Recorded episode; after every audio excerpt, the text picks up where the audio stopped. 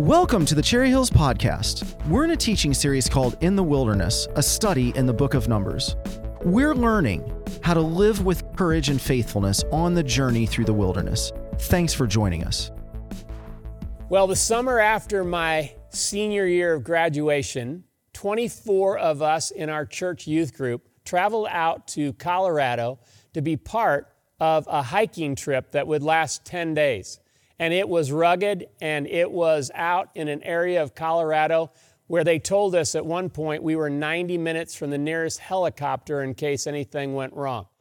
And I'll come back to that, but I just want to tell you that I'm fascinated by the name of the group that guided us there in the mountains. They were called the American Wilderness Institute. And as we think about the wilderness, this is what we're studying as we come to the book of Numbers. Last week, Steve kicked us off with uh, an introduction to the book of Numbers and particularly focused on Numbers 6. And he talked about the Nazarite vow and how God's people were invited to voluntarily live a set apart life. And that in Jesus Christ, we too are invited to do the very same thing. So, as we look at the book of Numbers and continue, I'm going to be teaching from Numbers chapter 9, verses 15 through Numbers chapter 10, verse 13. And we're going to look at God's guidance today. Now, last week, Steve explained that the book of Numbers is kind of a funny way to call the book. It's mainly in English, we call it Numbers because it was based on a whole bunch of censuses that were taken of the people, a lot of counting numbers. But really, in Hebrew, the book means in the wilderness or in the desert.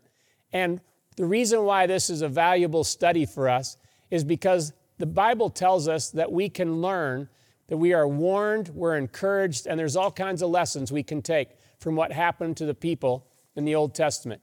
And if you're following along, here's what we've been saying during this series. We see how to live with courage and faithfulness on the journey in the wilderness. We're going to have opportunities to how, how do we live in those wilderness times of our lives with courage and faithfulness rather than foolishness and fearfulness. And so, as we look at that today, I want to just say several things. First of all, the book of Numbers is 36 chapters long. And uh, in order to prepare for this, I took the YouVersion app that you can find for your, your phone or your tablet or your computer, and I listened to all 36 chapters of Numbers just to get an overview. If you use that app, you'll see that in the New International Version or the New Living Translation, there are ways to listen to each chapter. And that may be one way that you may want to listen along while we go through this series, whether you listen to the entire book or just the chapters we're focusing on. But also, I want to remind you that Pastor Steve has developed a study guide where you can spend five days a week working on these passages more deeply on your own and discovering more things that God may want you to see as we walk through the book of Numbers. So, as we think about the wilderness, as you think about God's intention for us, we see that picture with the Old Testament people of Israel. I want to just show you a verse that shows you God's overarching purpose that He had for them. God said to Moses, So I have come down to rescue them from the hand of the Egyptians and to bring them up out of that good land, out of that land into a good and spacious land, a land flowing with milk and honey. God had a desire not only to bring them out, but to bring them in. And in between Egypt and the promised land lay the wilderness. And that time in their lives was a real testing time. It was a time when they discovered all kinds of things about God and all kinds of things about themselves.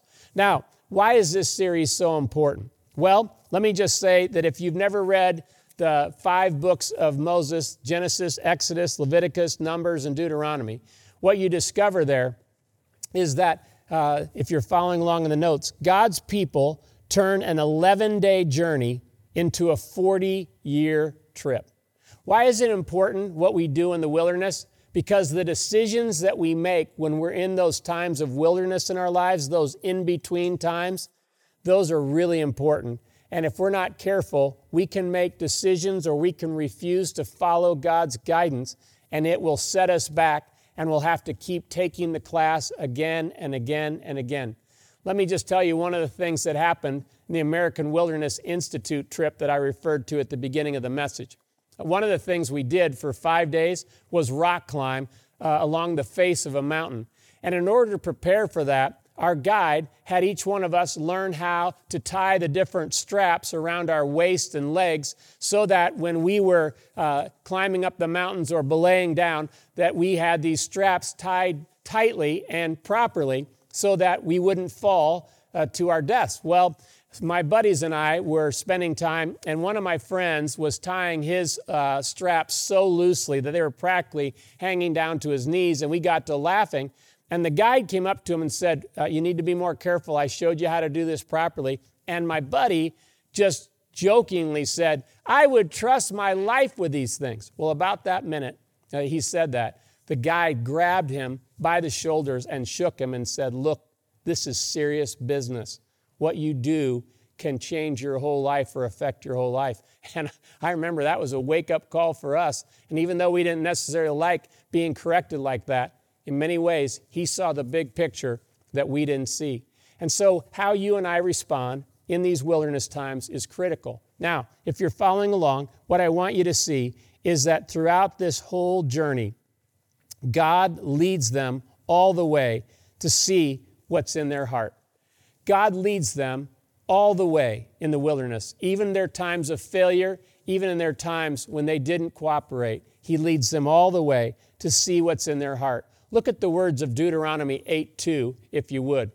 Remember how the Lord your God led you all the way in the wilderness these 40 years to humble and test you in order to know what was in your heart, whether or not you would keep his commands.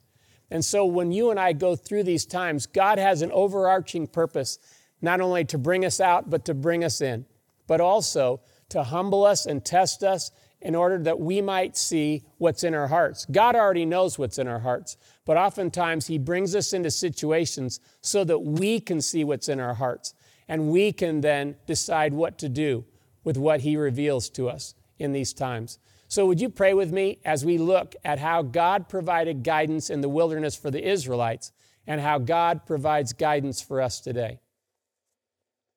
Thank you, God, for the scriptures that can warn us and encourage us and help us. And I pray that as a result of us looking at what you taught people in the days of old, that we would learn how to follow you today. Thank you for the grace that you provide to do that. In your name we ask. Amen. So, I want you to see, if you're following along in the notes, that there's two ways that God provided guidance for the people of Israel in this text that we see here. But before we talk about the cloud and the trumpets, let me just tell you the first line here. You'll see that the Lord, if you're following along, appoints leaders and sets things in order before they head out. The Lord appoints leaders and sets things in order before they head out further towards the promised land.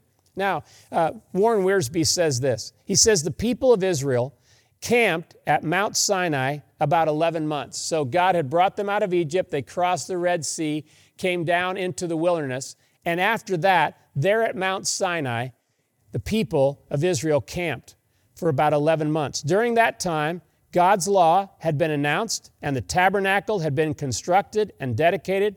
Moses had consecrated the priests and Levites uh, and also counted the soldiers and organized the tribes. This is how Israel was made ready for action and ready to move. So God uses this about year long period to get those things set in order. And He had leaders appointed, and this is part of the overall process. One of the things that I don't know if you've ever noticed is that God is a God of order. God is a God who structures things so that things can flow better. Here's what 1 Corinthians 14 33 says For God is not a God of disorder, but of peace, as in all the congregations of the Lord's people. So God is not a God of confusion or disorder, but God is a God of order. And we see this really clearly. So let me just show you how some of the preparation was done. Here's a picture of how the camps or the camp was set up with the different tribes. If you look carefully, you can see that the tabernacle was in the center, representing God's presence.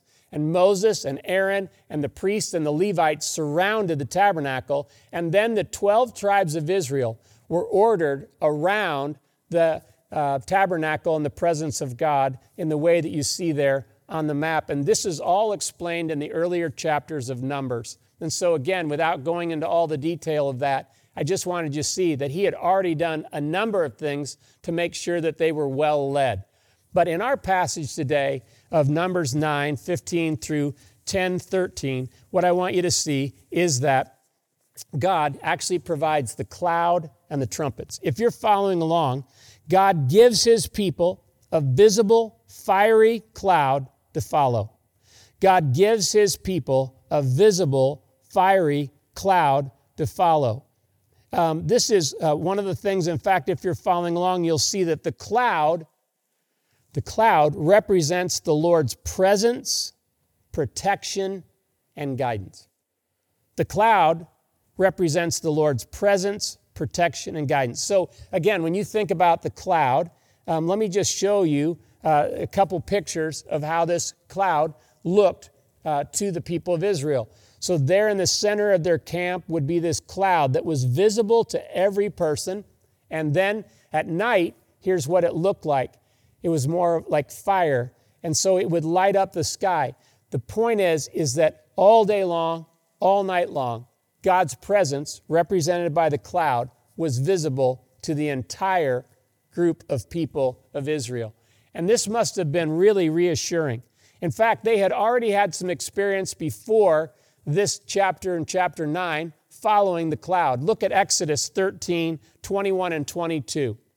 By day, the Lord went ahead of them in a pillar of cloud to guide them on their way, and by night, in a pillar of fire to give them light, so that they could travel by day or night. Neither the pillar of cloud by day nor the pillar of fire by night left its place in front of the people. Wow, what a tremendous uh, a reassurance to have God's presence that way. You'll know that in Exodus 14, which I reference, and Exodus 33 and Exodus 40, there's some other mentions of the cloud. I, I, believe also in Exodus 16. But the idea is, is that God oftentimes protected them and used this for his guidance. Now, when you think of this, let me read this passage so you can see what it says. On the day the tabernacle, the tent of the covenant law, was set up, the cloud covered it from evening till morning, the cloud above the tabernacle looked like fire. That is how it continued to be. The cloud covered it, and at night it looked like fire. Now, if you read along with me in the verses there in the, the gray box, here's what it says Whenever the cloud lifted from above the tent, the Israelites set out. Whenever the cloud settled, the Israelites encamped. At the Lord's command, they encamped and at the Lord's command they set out. They obeyed the Lord's order. Some of the other verses there in chapter 9 tell us that some days the cloud stayed in one place for one day, or two days, or a month, or a year. But whenever the cloud moved, they moved. Whenever the cloud stopped, they stopped. And they followed the Lord's command. This is how He visibly directed them. One of the things I hope you see here is that he, if you're following along, he clearly commands when to set out and when to stay put. He clearly, there's no mistake. They couldn't say, well, I didn't see the cloud because the cloud was visible to them. And at night or at day, they could see it all the time. And they knew what God wanted them to understand. It was clear. There was like no excuses of saying, well, I just didn't know what God wanted us to do. They knew it clearly. Now, along with the cloud, he also provided something else. And in chapter 10, we read these words, if you're following along there in that gray box Make two trumpets of hammered silver and use them for calling the community together and for having the camps set out. Now, again, some of the uh, estimations of these trumpets were that they were probably somewhere between a foot and a half to two feet long, and they were of hammered silver with a flared end as you read the instructions in chapter 10. And they were used to not only call the community together, but also signal when it was time to set out. And later, it was used to as a reminder to the Lord when they were going into battle. Uh, they would use the trumpets that way. Later, they would also use the trumpets for the feast and times of festivals and celebration. But there were lots of things. Sometimes one trumpet was used just for the leaders, other times two trumpets were used for the entire army. But they had this variation. If you're following along, here's the big idea God designs trumpets to audibly direct them with long and short blasts. This means that if they weren't paying attention with their eyes, they also would get the instruction with their ears. And they would be able to audibly hear. And that meant that the priests and Levites had to pay close attention whenever the cloud started to move so that they could alert the entire camp of the Israelites what was going on. This is just amazing to me how God thought out a God of order, how to make sure he could move thousands and thousands and thousands of people at one time. This is an amazing thing. If you're uh, looking at the screen here, Numbers 10, 6 and 7 in the New Living Translation puts it this way. So, short blasts are to be sounded to break camp, but in order to call the community together, long blasts are to be sounded. So there were a lot of these signals, and the people understood these simple, audible signals. God gave the cloud and he gave the trumpets to guide his people. And if you're following along, it's inspiring to see a group of people readily obeying the Lord. It's inspiring to see a group of people readily obeying the Lord. We read there in chapter 10 as we come to verse 11. On the 20th day of the second month of the second year, the cloud lifted from above the tabernacle of the covenant law. Then the Israelites set out from the desert of Sinai and traveled from place to place until the cloud came to rest in the desert of Paran. They set out this first time at the Lord's command through Moses. And we're going to study what happened as they continued to travel there in the wilderness but today we want to focus on God's guidance. And again, I was, I don't know if you've ever been impressed, but one of the things that I remember uh, when I've watched expeditions or read about famous uh, groups of people moving together in order and with a togetherness, it's powerful. We just uh, came across the anniversary of D Day, where during World War II, a, a whole group, a huge force of people, landed on the beaches of Normandy, France. And one of the stories that's so inspiring to me is how 225 Rangers climbed a 100 foot cliff and were able to knock out the German pillboxes and bombers and things like that. That they were able to actually take that land back, but they had to work in uh, structured order and together. They had to work together. And it cost them, but they were courageous and they were faithful to the calling.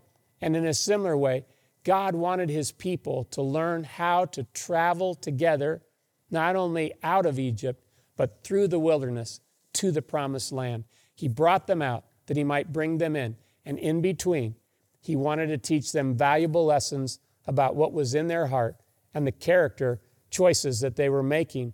And it's inspiring to the watching world when they see a group of people obey God and that's what leads us finally to how does God guide us today? Well, how do we follow the Lord's guidance today? Well, if you're following along, one of the most important things to understand is why Jesus came.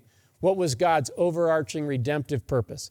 And if you're following along, Jesus came and he died to make us a people of his own who follow him. Jesus died not just to save us each individually, but to make us a people of his own who follow him. Look at the words of Titus 2:14 if you would. He gave his life to free us from every kind of sin, to cleanse us and to make us his very own people, totally committed to doing the good deeds that he'd prepared for us to do. And so as we think about being his people today, it helps me to know that the reason why God put me here on earth was not just to make me an individual that figured out things for my own individual life, but he always dreamed, even when Jesus was dying on the cross, he wanted to purchase a people of his very own. And that's what you and I are if we've been saved and redeemed by Jesus. So when you think about that, when you think about being that kind of people, remember that the way Jesus, when he came to the earth, clouds, fire, and trumpets all would play a part.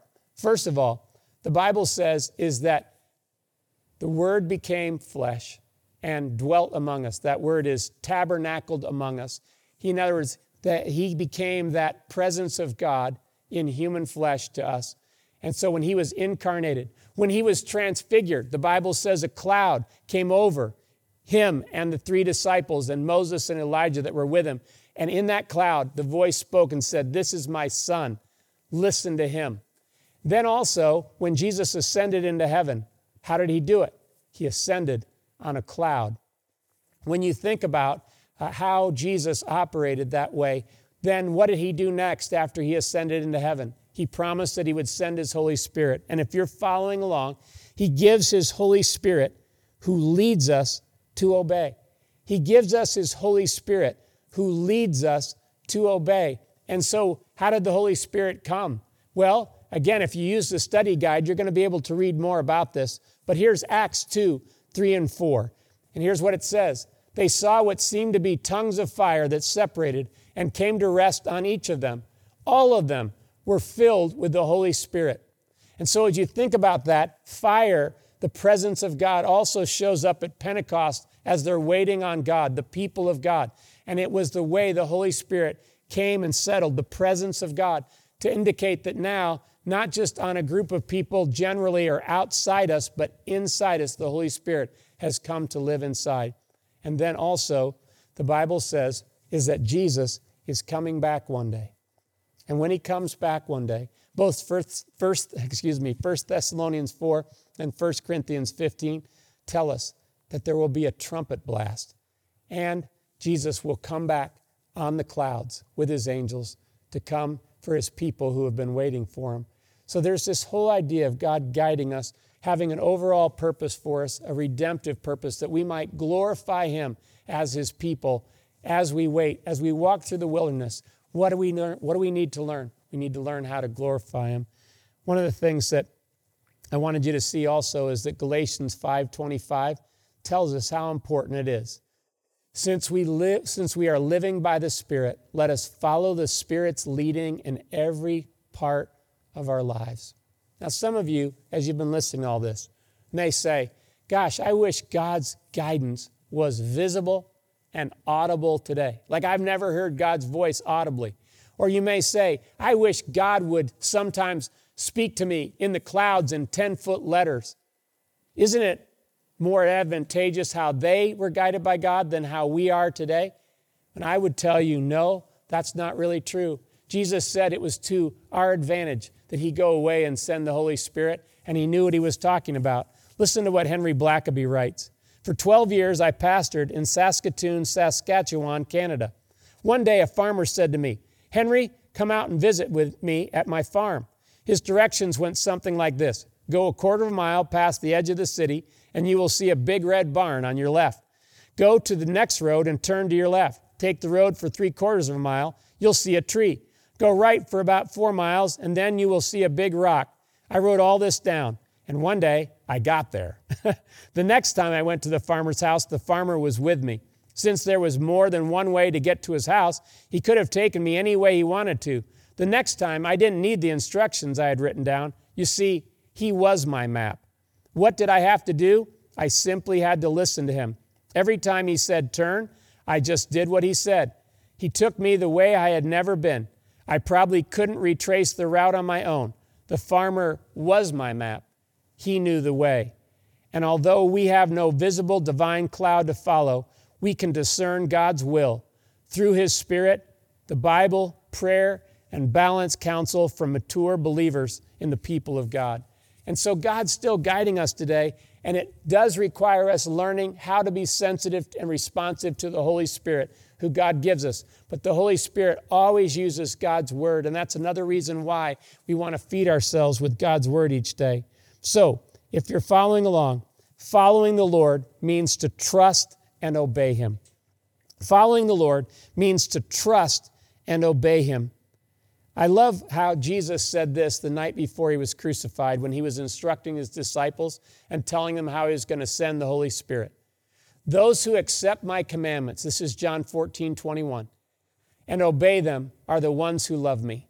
And because they love me, my Father will love them, and I will love them and reveal myself to each of them. And then he said these words a few verses later Anyone who doesn't love me will not obey me. You see what's in our heart. Is it a love for the one who has set us free, who has redeemed us, who died to set us free from our sin and from our lostness, our alienation from God? Is that created a love in our heart? Is the Holy Spirit who lives in us helping us to obey? If He is, then we have to decide Am I going to trust and obey Him? You see, just like they say you can lead a horse to water, but you can't make him drink, in a similar way, God can offer his guidance, but he will never force us to obey. He leaves that up to our hearts to join him and cooperate with him. I love this story if you're a sports fan. In How Life Imitates the World Series, Dave Boswell tells a story about Earl Weaver, former manager of the Baltimore Orioles, and how he handled superstar Reggie Jackson. Weaver had a rule that no one could steal a base unless given the steal sign. This upset Jackson because he felt that he knew the pitchers and catchers well enough to judge who he could and could not steal off of. So one game, he decided to steal without a sign. He got a good jump off the pitcher and easily beat the throw to second base. As he shook the dirt off his uniform, Jackson smiled with delight, feeling he had vindicated his judgment to his manager. Later, Weaver took Jackson aside and explained why he hadn't given the steal sign. First, the next batter, next batter was Lee May, his best power hitter other than Jackson. When Jackson stole second, first base was left open, so the other team walked May intentionally, taking the bat out of his hands. Second, the following batter hadn't been strong against that pitcher, so Weaver felt he had to send up a pinch hitter to try and drive in the men on base. That left Weaver without bench strength later in the game when he needed it. The problem was Jackson saw his only relationship to the pitcher and the catcher. Weaver was watching the whole game. Sometimes the reason why we don't trust God is we think we know better. Sometimes the reason we don't obey Him is because we don't feel like it or we feel like we could figure this whole thing out better. And I don't know about you, but I struggle sometimes with different kinds of obedience. Sometimes I obey, but I obey in less than a, a beautiful way. Here's just five kinds of obedience that I put here on the screen that I've noticed in my own life, and I also see in the Israelites delayed obedience, selective obedience, begrudging obedience, prompt and full obedience, and wholehearted obedience. We'll see all these as we study the book of Numbers, but also many times when we're in the wilderness, sometimes we are slow to obey we delay it. We just say, well, I need to think about it some more. I'm not sure. Other times it's selective obedience, where we're really proud about how we obey God in all these ways, but in the way that He really is pushing and pressing on our hearts to obey, we say, I'm not going to do that. Other times we obey, but we do it with such a terrible attitude that it's not really based on love for God, it's begrudging. And then there's other times where we're prompt to obey, where we're quick to obey, and we obey everything He asks us to do. And there's other times where we do it with a wholeheartedness, with a get to spirit, with a want to spirit, like we talked about last week. What kind of obedience do you see in your life with God's guidance? Are there things that you are struggling to obey Him in right now? I was thinking about my own life during this COVID time, and I've noticed that there have been times where I have been really slow to apologize to Trish when I'm either rude or insensitive.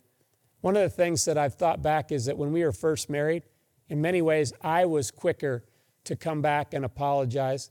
And then over the years, I've noticed that now she's quicker to do that. She's more responsive to God, and I'm slower. And it just reminds me that when we're in the wilderness, it's one of those things where we have to keep obeying Him one day at a time, because as we do, it will determine how things go for us in the wilderness. We don't want to miss out. We don't want to all of a sudden spend 40 wasted years of wandering that are unnecessary. But we can respond to God in a responsive way that's beautiful. So if you're following along, As you look in my heart, Lord, am I leadable and quick to obey? As you look in my heart, Lord, am I leadable and quick to obey? I like what J.D. Walt has said about the book of Numbers. Obedience is perhaps the greatest lesson the wilderness can teach us. So, again, I just ask you today has something been coming to your mind? Have there been things that God's saying, I want you to do this, or I want you to stop doing this? Uh, are you the kind of person that as soon as the cloud of God's guidance lifts, that you're ready to set out? Or when God's guidance stays put, that you're willing, even though it's inconvenient or difficult, or you're antsy or edgy, that you're willing to stay put until He moves you uh, to do something different. I hope that we can be the kind of church. Let me just say this I have been so impressed with how many of you have stayed responsive in this wilderness time. I know several of you have told me that you're feeling a rebellious spirit kind of stirring up in you as we have to continue to be in a stay in place or we have to follow certain guidelines in order to care for the health of other people. But I've appreciated the way so many of you have wrestled through that. And we want to obey God. We want to be a witness to our community. We want to care about those people that don't yet know God. And we want to be the kind of church family that shows a watching world how we can be led, not by our own inclinations, but by the Holy Spirit. So, would you pray with me as we close? Lord, I don't know what you'll bring to mind, but I pray you'd come to every person that's watching or listening to this message. Thank you for what you taught the Israelites, and thank you that they were willing to follow your guidance early on. Help us, God, to be just as responsive and to stay um, humble and teachable and leadable and guidable, because that's what you're looking for, for us to be people like that with you. In your name we pray. Amen. Thanks for joining us today. If you would like more information or to stay connected to Cherry Hills Church, please visit our website at cherryhillsfamily.org or follow us on Facebook.